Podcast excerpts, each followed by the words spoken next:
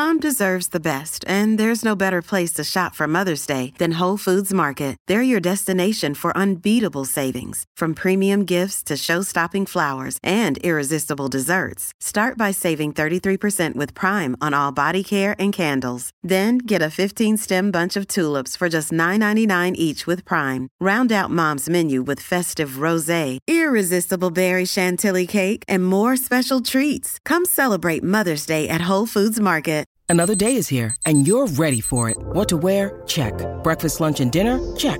Planning for what's next and how to save for it? That's where Bank of America can help. For your financial to-dos, Bank of America has experts ready to help get you closer to your goals. Get started at one of our local financial centers or 24-7 in our mobile banking app. Find a location near you at bankofamerica.com slash talk to us. What would you like the power to do? Mobile banking requires downloading the app and is only available for select devices. Message and data rates may apply. Bank of America and a member FDIC. Hey, it's Ryan Reynolds, and I'm here with Keith, co-star of my upcoming film, If, only in theaters May 17th. Do you want to tell people the big news?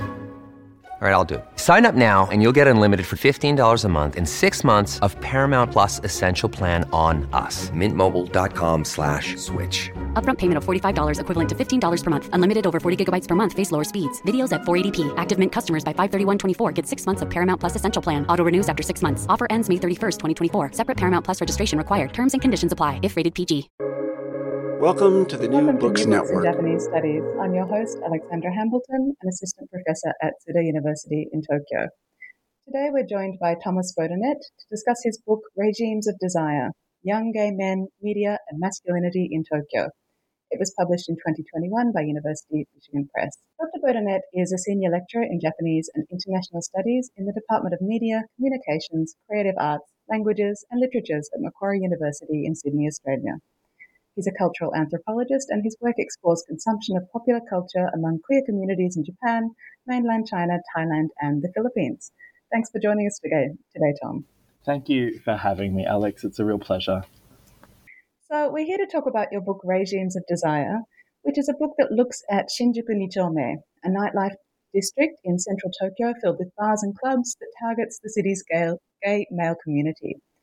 Now, Nichome is often thought about as a safe space where same sex attracted men and women from across Japan's largest city can gather to find support in a relentlessly heteronormative society.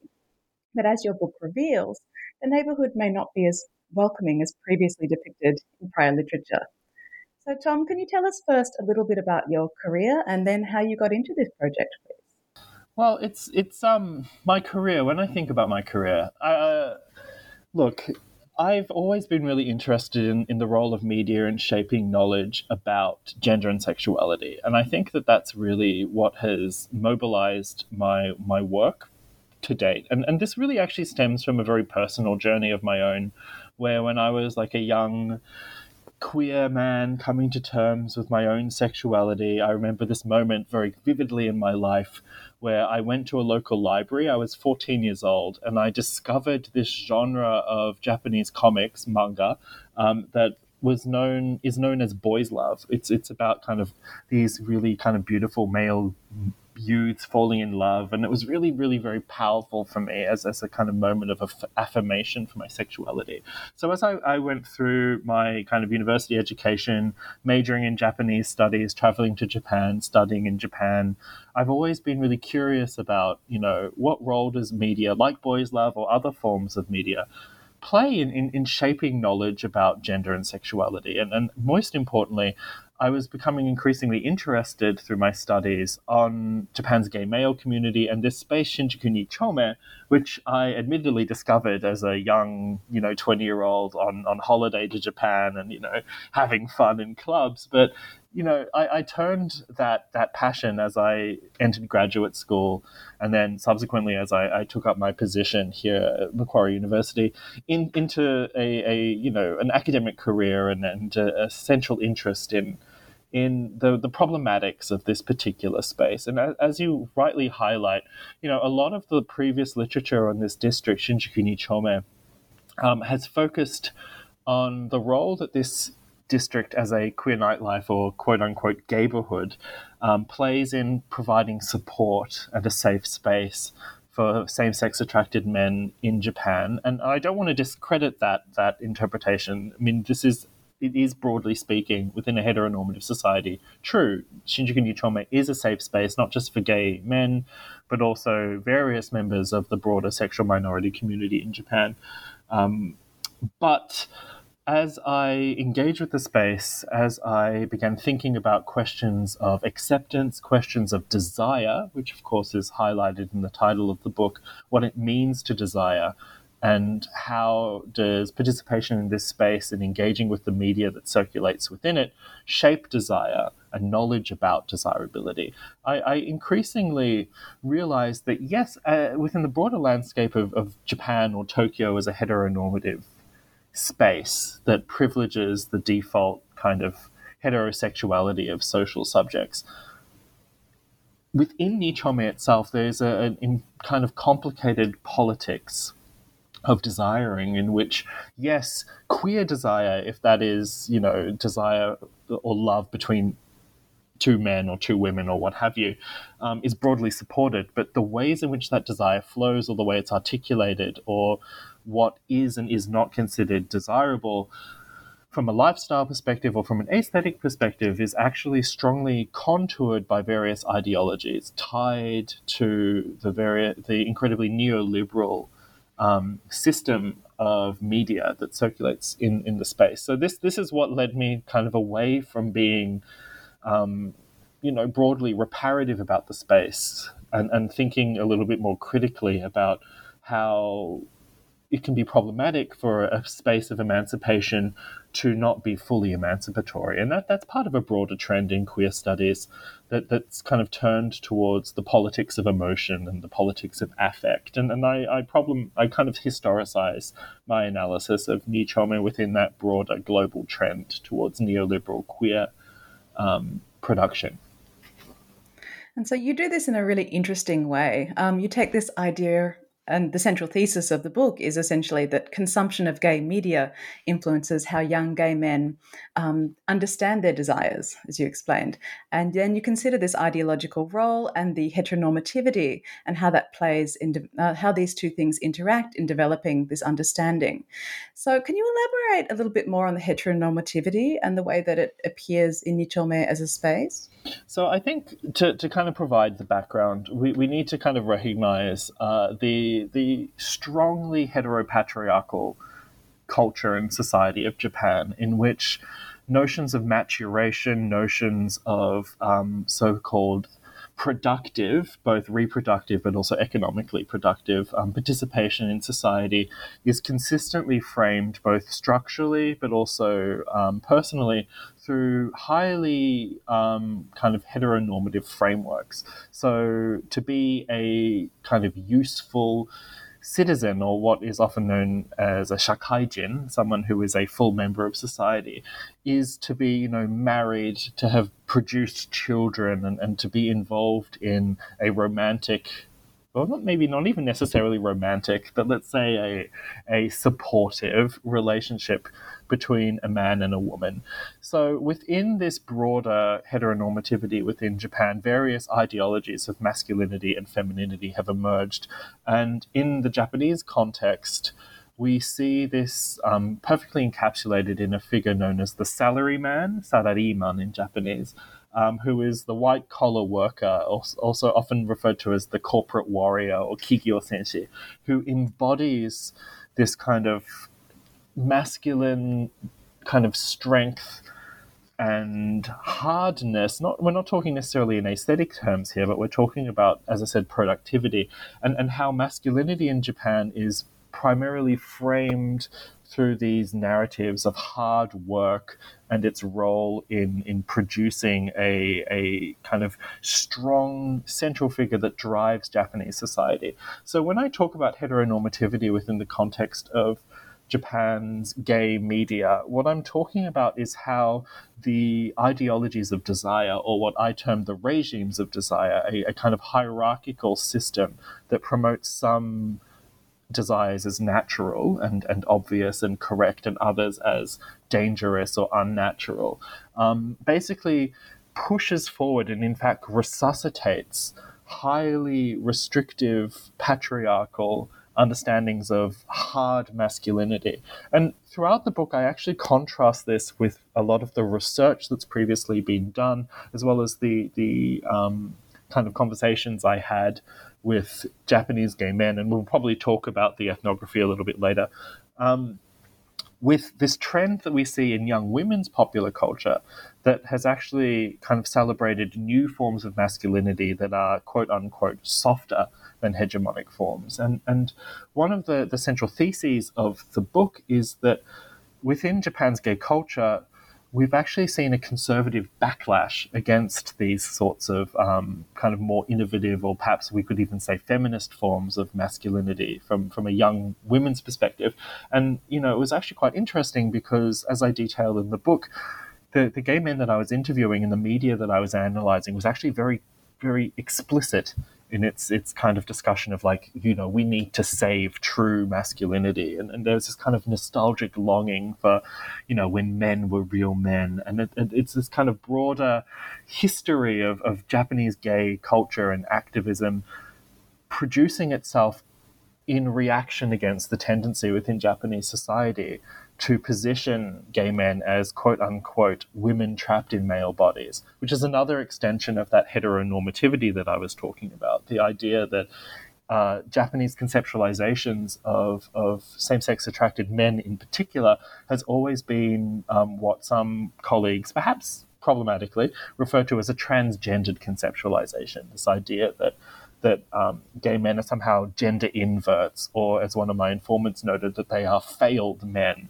um, so I, I historicize a lot of these regimes of desire as part of an attempt, a misguided attempt, I would say, to, to combat the discrimination faced by Japanese gay men through resuscitating heteronormative gender structures. So that's really why I'm, I'm quite concerned about the, the gay media landscape in Shinjuku Nichome as, as a space that that actually kind of re-empowers what I would call problematic notions of gender and sexuality at the same time as trying to produce an environment that is accepting for queerness. Because if you do not subscribe to mainstream gender norms, as many of my informants didn't, then the regimes of desire that structure knowledge about what it means to be gay and how to live your life as a gay man in, in Japan, and particularly in Nichome, is actually setting you up for failure.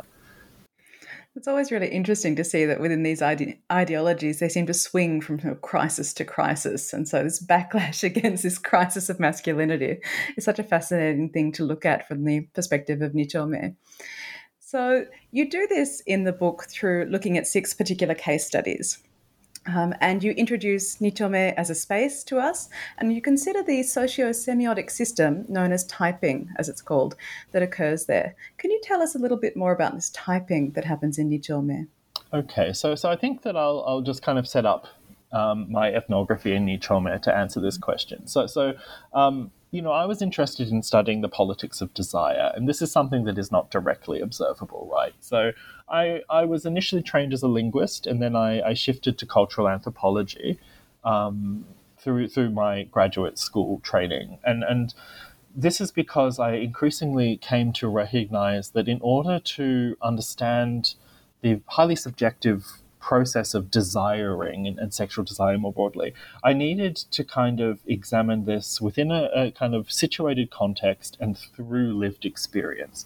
And you know, my my reading of the previous literature, both in Japanese language and English language, and my own prior experiences traveling to Tokyo, you know, really led me to Shinjuku Nichome. This this it's it's a relatively small district, but it, it is often argued by scholars to have the highest concentration of gay clubs out of any space in the world. There's approximately at least 400 small little clubs in this, this district that is no larger than a city block. And there's also other forms of businesses such as um, gay shops, geishopu, that sell mostly pornography, but other forms of media as well. Um, a lot of um, sex on premises venues and, and um, spaces where sex workers can be hired, which are known in Shinjuku Nichome as host clubs. Um, though I would flag that host clubs in other districts of um, you know Tokyo don't necessarily involve sex work per se. Um, and yeah, so it, it, seemed to me like the perfect space to come and understand and research desire, particularly because it's a space where desire is sold. And one of the central arguments of the book, and this relates to this idea of typing, is that these hierarchies of knowledge or these regimes of desire are primarily um, tied to consumption. So consumption of media, but also participation within, you know, a gay bar and nightlife culture in which um, sexual and romantic and other forms of interaction has become commoditized. And so, this is a space in which desire, as well as a kind of happy gay life or a successful gay life, is being sold. And the media plays a, a significant role in, in shaping this. So, this is where typing comes in.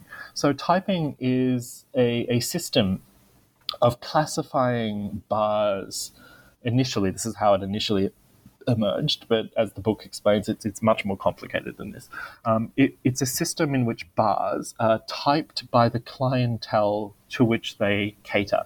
So basically, each bar has its type, and in so doing, the the kind of owner of the bar, usually referred to as a mama san, uh, a mother, a bar mother, um, is thus kind of selecting a particular clientele that they can I mean, we could say exploit economically if we want to be a little bit kind of paranoid, I guess, in, in that kind of Eve Sedgwick paranoid reading. Um, so this is what typing is. But, but when we say it's a socio-semiotic system, the reason I bring this up and why I think typing in, in kind of Nichome is slightly distinct to this phenomenon in, for example, gay nightclub districts in, in like Sydney, where I'm from, or perhaps you know thinking about Castro or other major Western nightclub districts, is that it's also an, a coded way of kind of reflecting the the values of what is considered desirable in, in Japan's gay culture. And they do so through semiotic cues, such as, you know, the typical ones of body language and, sorry, body shape is what I meant to say, physicality, muscularity, um, clothing. Uh, comportment, but also how one speaks, what music one listens to, I think one of the things that I found most interesting was that there was also some linguistic aspects to this. Um, I write briefly in the book, but also explore in other scholarship how there's a tension between Japanese as an index of traditionality and English as, a, as an index of cosmopolitanism. But basically, typing is this, this broad way in which not just identity, but desire itself is classified. So, um, this is something I only learned through participating within the space and interviewing the gay men that I met in Shinjuku Nichome. So I, I roughly interviewed um, 50 gay men on and off over a period of several years. But the book actually specifically focuses on, whilst these 50 gay men's voices and, and their, my ethnography basically are central to setting up the ideas, because desire is such a personal process, and I wanted to very specifically focus on how it impacts individual understandings of gender and sexuality. I actually eventually narrowed in to four case studies. So, so four particular individuals and their relationships with six particular forms of media. So, advertising in Shinjuku Nichome, um, a broad overview of their kind of patterns of media consumption, um, gay pornography, gay magazines, manga, and dating sites, both uh, location based dating apps and um, kind of more traditional forum based dating sites. So, through exploring these personal um, kind of connections to media and seeing how typing is present in all of these forms of media and function in different ways, and are conceptualized in different ways by the people who engage with them. It led me to kind of really understand how desire is very, very strongly contoured by typing in each Nichome to the point where men that I interviewed basically said, I can't talk about my desires or my sexuality without using typing to make sense of it. And, and basically, that, that made me realize just how concerning it is when you've got this commodified form of kind of identity expression circulating and, and how that actually limits the agency of people to express themselves. So that, that's really one of the central theses, once again, of the book. And as I already flagged, it's through typing and the valorization of one particular type known in Japanese as the ikanimo-kei, which we can loosely translate as obviously gay type, but I'll unpack that a little bit later. Um, basically, the regimes of desire and typing functions to put that type on the top of the pyramid, and that type aligns with all of the stereotypes of heteronormative hard masculinity that are kind of emerging from Japan's heteronormative society. So Nichome as a space, then it gives gay men the opportunity to explore their desires, explore their identities, but in the end, it really kind of constricts what they can actually access and what they see as their identity in itself. Yeah, I, I like to think of it as funneling. So, you know, you go into this space um, and it it funnels you to view the world in particular ways. I mean, we, we can talk about this as a process of interpellation, for instance, where um, you know, and I, I, talk about this in my chapter specifically on dating sites, drawing upon that that famous uh, famous theory from Louis Althusser about how you know engagement with media and, and one's participation within the, the kind of dating culture um, basically interpellates you into a type because not only are you expressing who what your type is, you're also having people looking at you and, and kind of reading you as a type.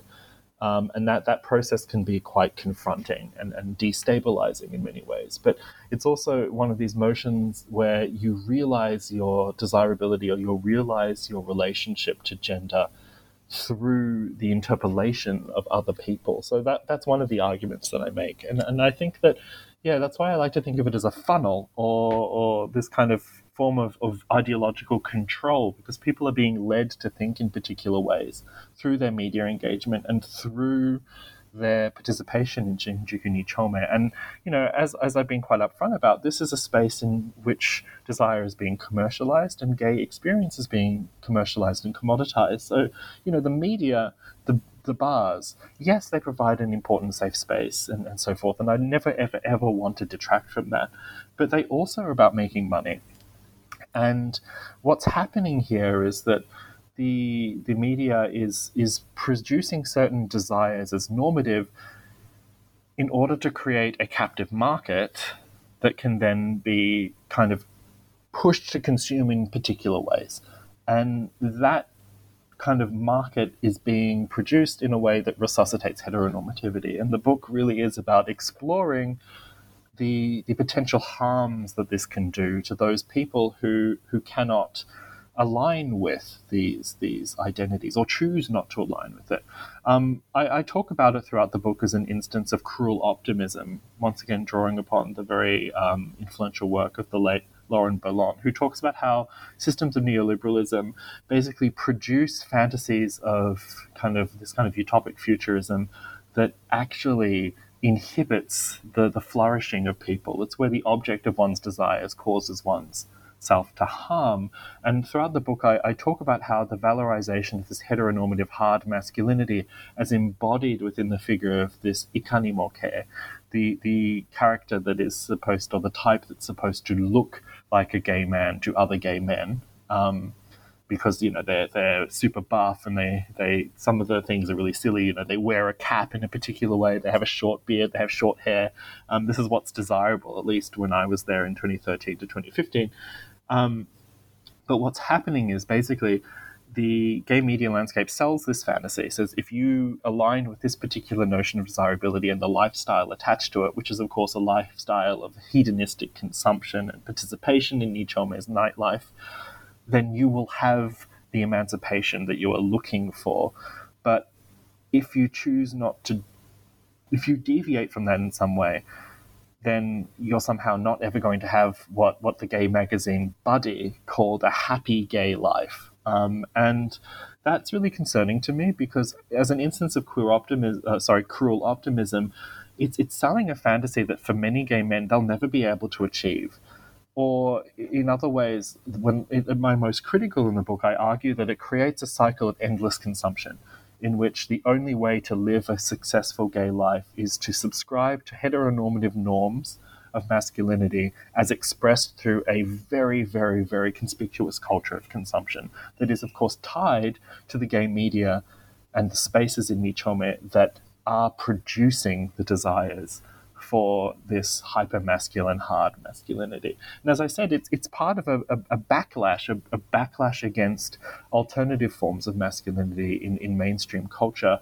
Um, and and it's just as I said, like I've seen it do real harm. I don't I don't want to like kind of sell all of what the book's about, but you know some of my key informants had had real notions of harm, self esteem, um, a nervous breakdown in the case of one of them, and and like I think Shinjuku Nichome as a space needs to be viewed with a little bit of skepticism because there's a lot of utopianism in the writing of activists and previous scholarship, but yet when I spent more and more time there, I became aware of these more concerning elements, this this cruel optimism and the way that desire functions to discipline and punish, to quote, you know, Foucault, as much as it is about providing a space of support.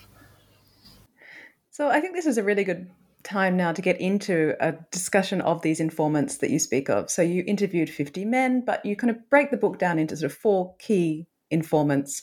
So you have Junho, Yoichi, Haruma, and Shotaro, and you introduce them to us in chapter two of the book.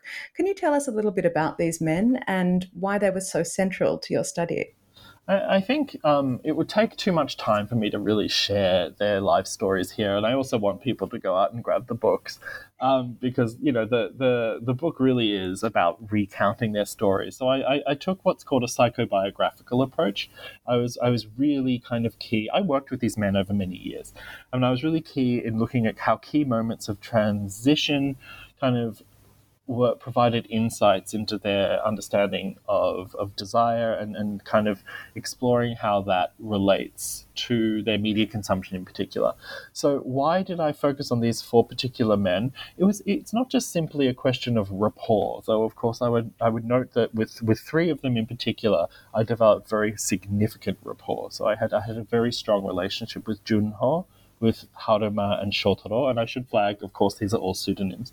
Whereas my relationship with Yoichi was a little bit less developed, and in fact, I lost contact with Yoichi at the end of my initial fieldwork. So the other three I'm still in contact with, um, but Yoichi I haven't heard from since the end of 2013.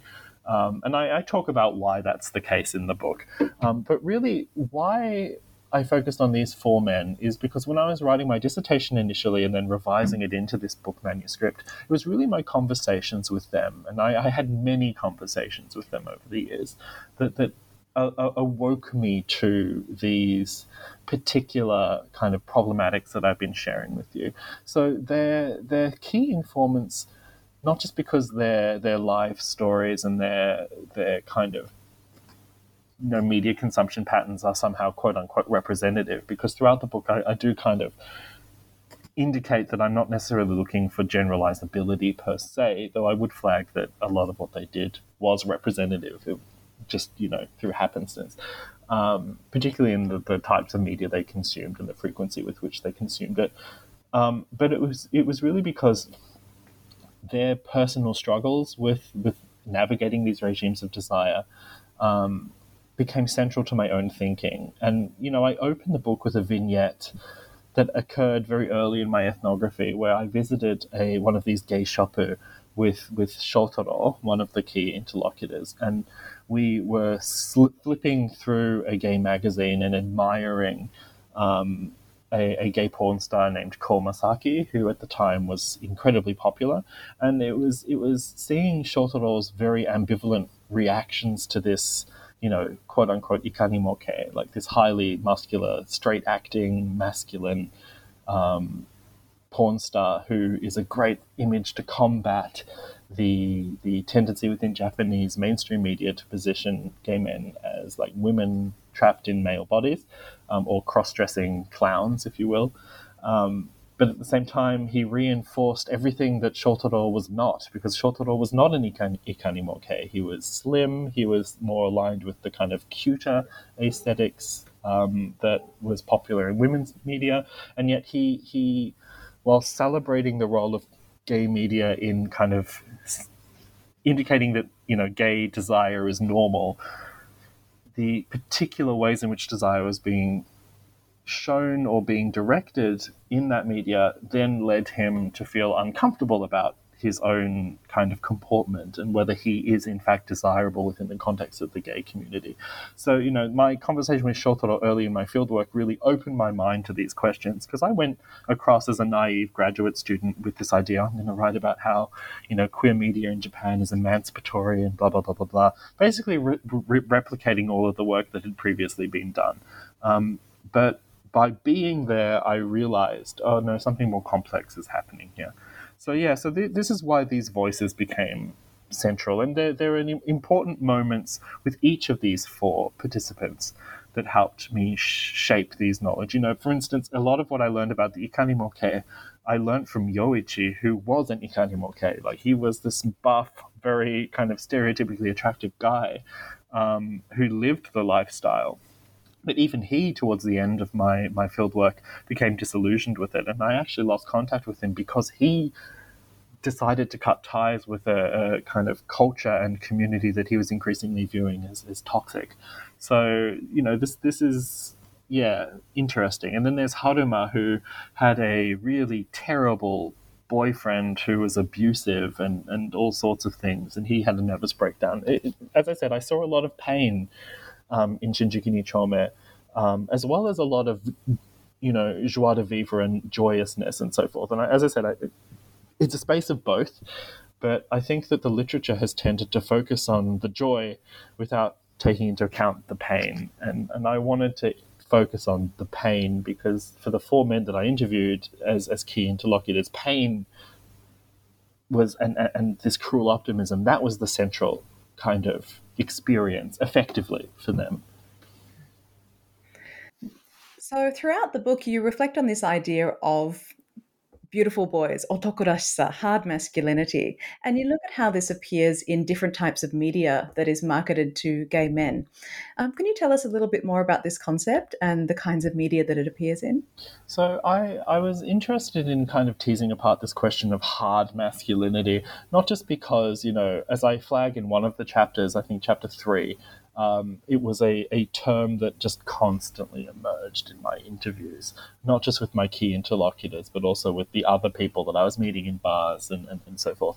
That, you know, desirable masculinity is somehow hard, and that otoko rashisa, this term which often gets translated as masculinity. But but actually if we're going to be a little bit more literal it means like the inherent nature of men. Um, is is conceptualized as I've already flagged within Japan's heteronormative society as active, as productive, um, and and this is then transposed into broader discussions uh, around um, you know hard male bodies as indicative of, of kind of activity and productivity. So the there was some beautiful discussions, for instance, with with um, people about how like gym trading and the produce the production of of um, kind of these hard masculine bodies, which are known in Japanese gay slang as gatai. Um, you know, six pack abs, washboard um, pecs, huge massive arms, etc., um, is indicative of discipline.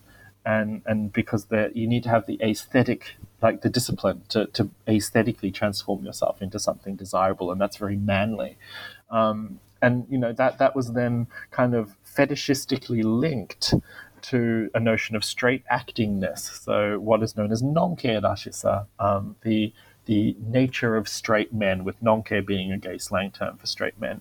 Um, so there's all these, and I, I, won't go into all of the case studies because we don't have enough time, but I will share one media form that I think is where this is most specifically obvious, and also it was the media that was most commonly consumed by gay men in Japan, and I think no one will be surprised to learn that this was porn videos. So within Japanese gay porn, we're talking about a, a um, a medium in which the, the performers appearing within the films, the vast majority of whom have these ikanimo-kei, hard masculine aesthetics. And that's part of a broader transnational trend, I would add, within gay pornography more broadly. Um, and Japan's gay pornography industry is, you know, responding to other porn industries in, in its production of this. You know, but, but basically, like, the models are pro- kind of sold to consumers as straight men So it's about reinforcing a fetishization of straight men. So this leads to a, a, a, real conundrum that was a conundrum for me as an ethnographer, but also a conundrum for my informants, including my key informants, um, Haruma and Shotaro in particular. Um, that like you're supposed to be an obviously gay man, ikanimo-kei, obviously gay man who conforms to a particular aesthetic, but you're supposed to also be straight acting. So the the kind of desirability of the hyper masculine, hard masculinity throughout Japanese gay media, whether that be porn videos, gay magazines, even dating sites, the advert advertising in Nichome or, or manga comics, is all about tying together the Ikanimo-kei as an obviously gay type that is desirable because of its kind of hard masculinity with the fact that this hard masculinity is inherently indexing straight men. And this is, as I said, the paradox, the conundrum, and why I argue throughout the book that, that the regimes of desire, as, as a kind of um, neoliberal kind of phenomenon in Japan and in Nichome in particular, is resuscitating hegemonic masculinity and resuscitating heteronormative masculinity because it ties together desirability with a fetishization of straightness. Now, in many ways within queer studies, this isn't necessarily a novel argument because we see this all over the world. It's part of global gay culture. But the fact of the matter is that the literature on um, kind of queer culture in Japan has tended to not necessarily investigate this particular issue um, except for a few kind of um, articles that I can think of off the top of my head.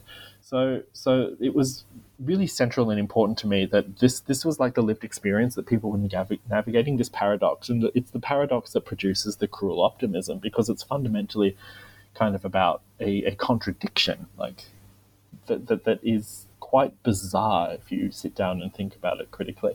So, yeah, this this also I think is important because, as I've already flagged to you, that within contemporary Japan, other media forms produced for other markets, most notably young heterosexual women, has moved away from and challenges this form of um, kind of hegemonic masculinity. And so we have this really quite bizarre phenomenon in which a community that is particularly precarious within contemporary Japan is retreating into the past, if you will, um, and kind of very conservative notions of masculinity at the same time as other communities are trying to be progressing beyond them.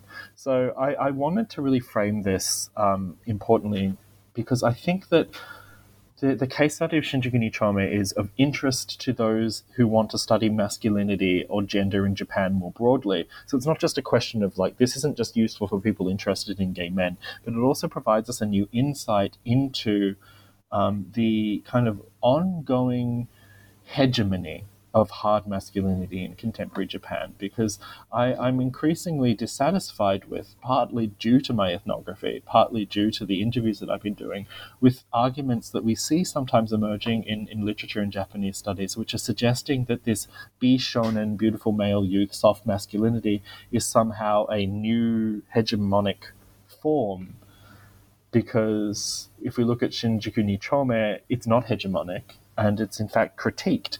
Um, and this isn't the only space where that happens. Um, and in fact, I'm talking to a, a, colleague, yourself, Alex, who has also written about this quite extensively. Um, so I think that there's a new a new tendency within critical studies of gender in Japan to be skeptical of, of the the kind of broadly optimistic interpretations of soft masculinity that were emerging in scholarship in the 2000s. So the book is partly a response to that as well. So yeah, I think that I really want to emphasize that because it was something that when I was kind of transforming my PhD dissertation into a book, that was something that I was consistently thinking about. And it's why I decided to shift my focus to questions of desire and thinking about desire as hierarchicized, because these desires aren't just about gay desire, but they're, they're also more broad. So you bring all of these threads together in the conclusion um, of the book, and you think about this idea of cruel optimism. And from the way that you've been speaking today, it seems like there is very little hope for the LGBT community in Japan right now. Um, but at the same time, there has been a huge boom, this the so-called LGBT boom, particularly in the lead up to the 20 or what ended up being the 2021 Olympics in Tokyo. Um, the boom is now, according to some, probably over, or mm. at and the very I, least. I, I, I'd agree with that. 100%. On the decline. Yeah. Um, so, what developments do you then see coming for the LGBT community in Japan? Is there any way we can actually have some hope? Yeah. So, so you know, as as I've, it is pretty clear, like the book is is very much leaning into um, the the paranoid reading. To to you know, once again, quote Steve uh, Eve Sedgwick, but I wanted to be reparative in the end because I wanted to talk about hope. And that's partly because, once again, my key interlocutors, when I reconnected with them in a debriefing period after I submitted my PhD dissertation and as I was preparing this book manuscript, I wanted to hear what how things had changed. And this occurred in 2017. Um, and it was smack bang in the middle of this media moment known as the LGBT boom, where um, after the United States Supreme Court um, introduced kind of same sex marriage across the whole of the states, we saw this kind of flourish of media interest in LGBTQ issues in the Japanese media, uh, mainstream media, I mean, and, and a growing understanding of and discussion about LGBT rights politics and activism um, and, it, and it's part of a broader historical cycle of booms around queer issues that we see in post-war Japanese media. So there's a moment and arguably, arguably around almost every social issue in Japan. exactly, Japan is a yeah boom and bust, let's say. Um, so so uh, some some colleagues are now beginning in, in Japan are beginning to historicize the LGBT boom as 2015 to 2018, 2019.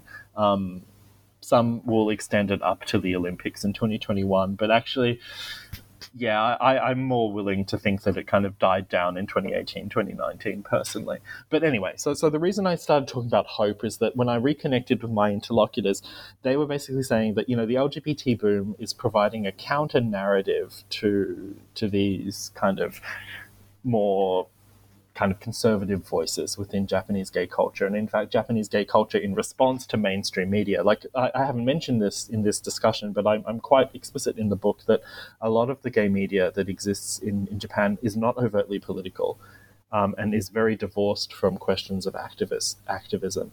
Except the LGBT boom kind of led people to, to begin to insist on this and, and also to kind of focus on solidarities between the various kind of sexual minority communities in Japan, um, which have had a fraught relationship with each other historically for various reasons.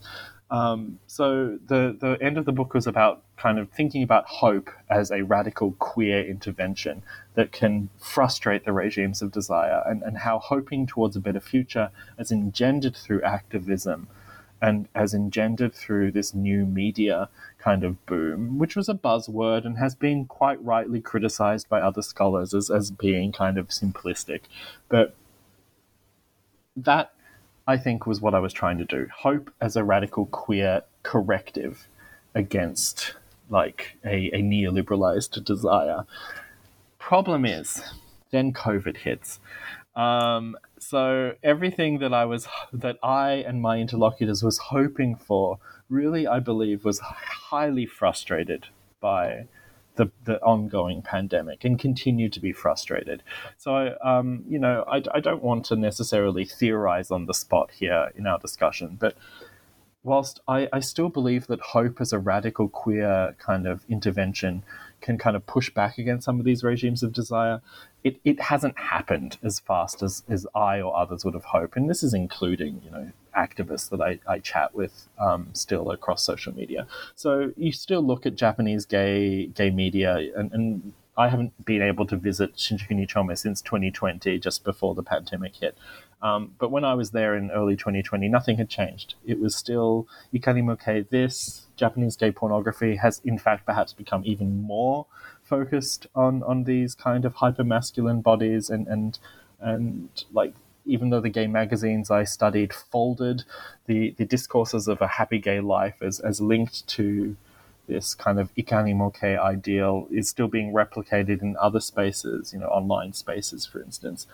Um, the only place where I'm beginning to see any kind of uh, kind of pushback against this is ironically Boys Love Media, which is produced for and by heterosexual women, but has a large gay, a growing gay kind of consumer base, and it's partly, and I talk about this briefly in the book. Um, you know, it's partly those who want to push back against this this kind of valorization of hard masculinity, and because young heterosexual women's media is providing that space, gay men are turning to young heterosexual women's media rather than gay media in order to kind of produce these new hopes and these focuses on romance and so forth. So, so that is actually something that I'm going to be I'm, I'm moving forward with in in future work, um, which will potentially be looking at how young women's consumer culture um, across East Asia through the lens of idol fandom um, is a kind of space of queer emancipation um, as well as a feminist space. So that that's kind of how I'm now beginning to think about hopefulness in my, my future scholarship and, and building on some of the arguments I've presented here. I'm not sure whether we actually can have hope for the future now after this discussion. uh, yes, look, I, as I said, like I'm very well aware that this book is quite, as I say, paranoid. Like it, it, it's quite, it, it's a bit of a downer. So, in, in response to that, in my own kind of scholarly practice, I, I have been focusing more on the reparative in, in my subsequent work and, and thinking more more actually embracing this idea of hope and, and I've written a lot about how um, Japanese queer popular culture which I critique within the context of Japan how when it transnationalizes or becomes adapted to new international contexts actually produces um, the, the kind of hopeful emancipation that unfortunately is being kind of frustrated by the regimes of desire in Japan because outside of Japan they're set free from their their kind of tr- kind of cultural context and are allowed to be kind of allowed is the wrong word, but they they kind of set free to function in new and exciting ways. So that's that's why my my focus has shifted to the transnational reception of a lot of this media now, um, and that that's been quite fulfilling to me because I'm seeing the hopes that are being frustrated by the regimes of desire in Japan being actuated outside in other contexts. So it, it means that that this Japanese gay media, perhaps it isn't the media itself that's the problem, but the, the cultural context and, and the industry context more specifically in which they circulate. Because, of course, the vast majority of international consumers of this stuff aren't consuming it, um, let's say, legally. so it's a really fascinating direction direction to take the project after being so frustrated and depressed by what you found in Nichome. Um, just to finish up, you've talked about how you're looking at young women, Japanese popular culture overseas. Can you tell us just a little bit more specifically about the current projects you're working on and the direction they'll take? So I um, am currently actually being interviewed from Bangkok, um, where I am doing some field work uh, related to my next book project. So I'm, I'm currently finalizing the revisions of my next manuscript um, for a book that explores the the role of Japanese queer popular culture in producing a new form of media here in Thailand that is called Boys Love Drama, so Boys Love series, um, and how it's transformed and created this new fantastic genre of queer media in the context of Thailand. So that that project is is wrapping up, but I'll, I'll probably be working on the Thai context for many years to come, just because I've become so embedded within it. The other project that I'm looking at um, is is similarly looking at K-pop fandom, so fandom for Korean popular music, as as as resource for um, LGBTQ consumers across the Asia Pacific to kind of um, once again using it as a resource to to make sense of and, and kind of advocate for queer sexuality. So really, um, my my current projects are have expanded to as I already said, like to be more reparative, but also I've become increasingly interested in how Asian popular culture provides resources to consumers around the world that other popular culture, in particular Western popular culture, doesn't necessarily provide, and, and how that shapes and produces queer culture more broadly. So that's what I'm doing here in Thailand. Um, and once we finish chatting, Alex, I'll be heading off to continue my fieldwork um, and meet some collaborators here. So that book comes out next year with Bloomsbury um, Academic. We look forward to having you back when that book comes out as well. So I should let you get out to your fieldwork. You only have a limited time there, so yes. you need to go and enjoy it. But thank you so much for joining us today, Tom. Thank you for having me. Regimes of Desire Young Gay Men, Media and Masculinity in Tokyo by Thomas Baudinette is available through University of Michigan Press, and I really recommend grabbing a copy so that you can enjoy the specifics of the case studies that Tom writes about and learn more about how the different media consumed by young gay men impacts their identities.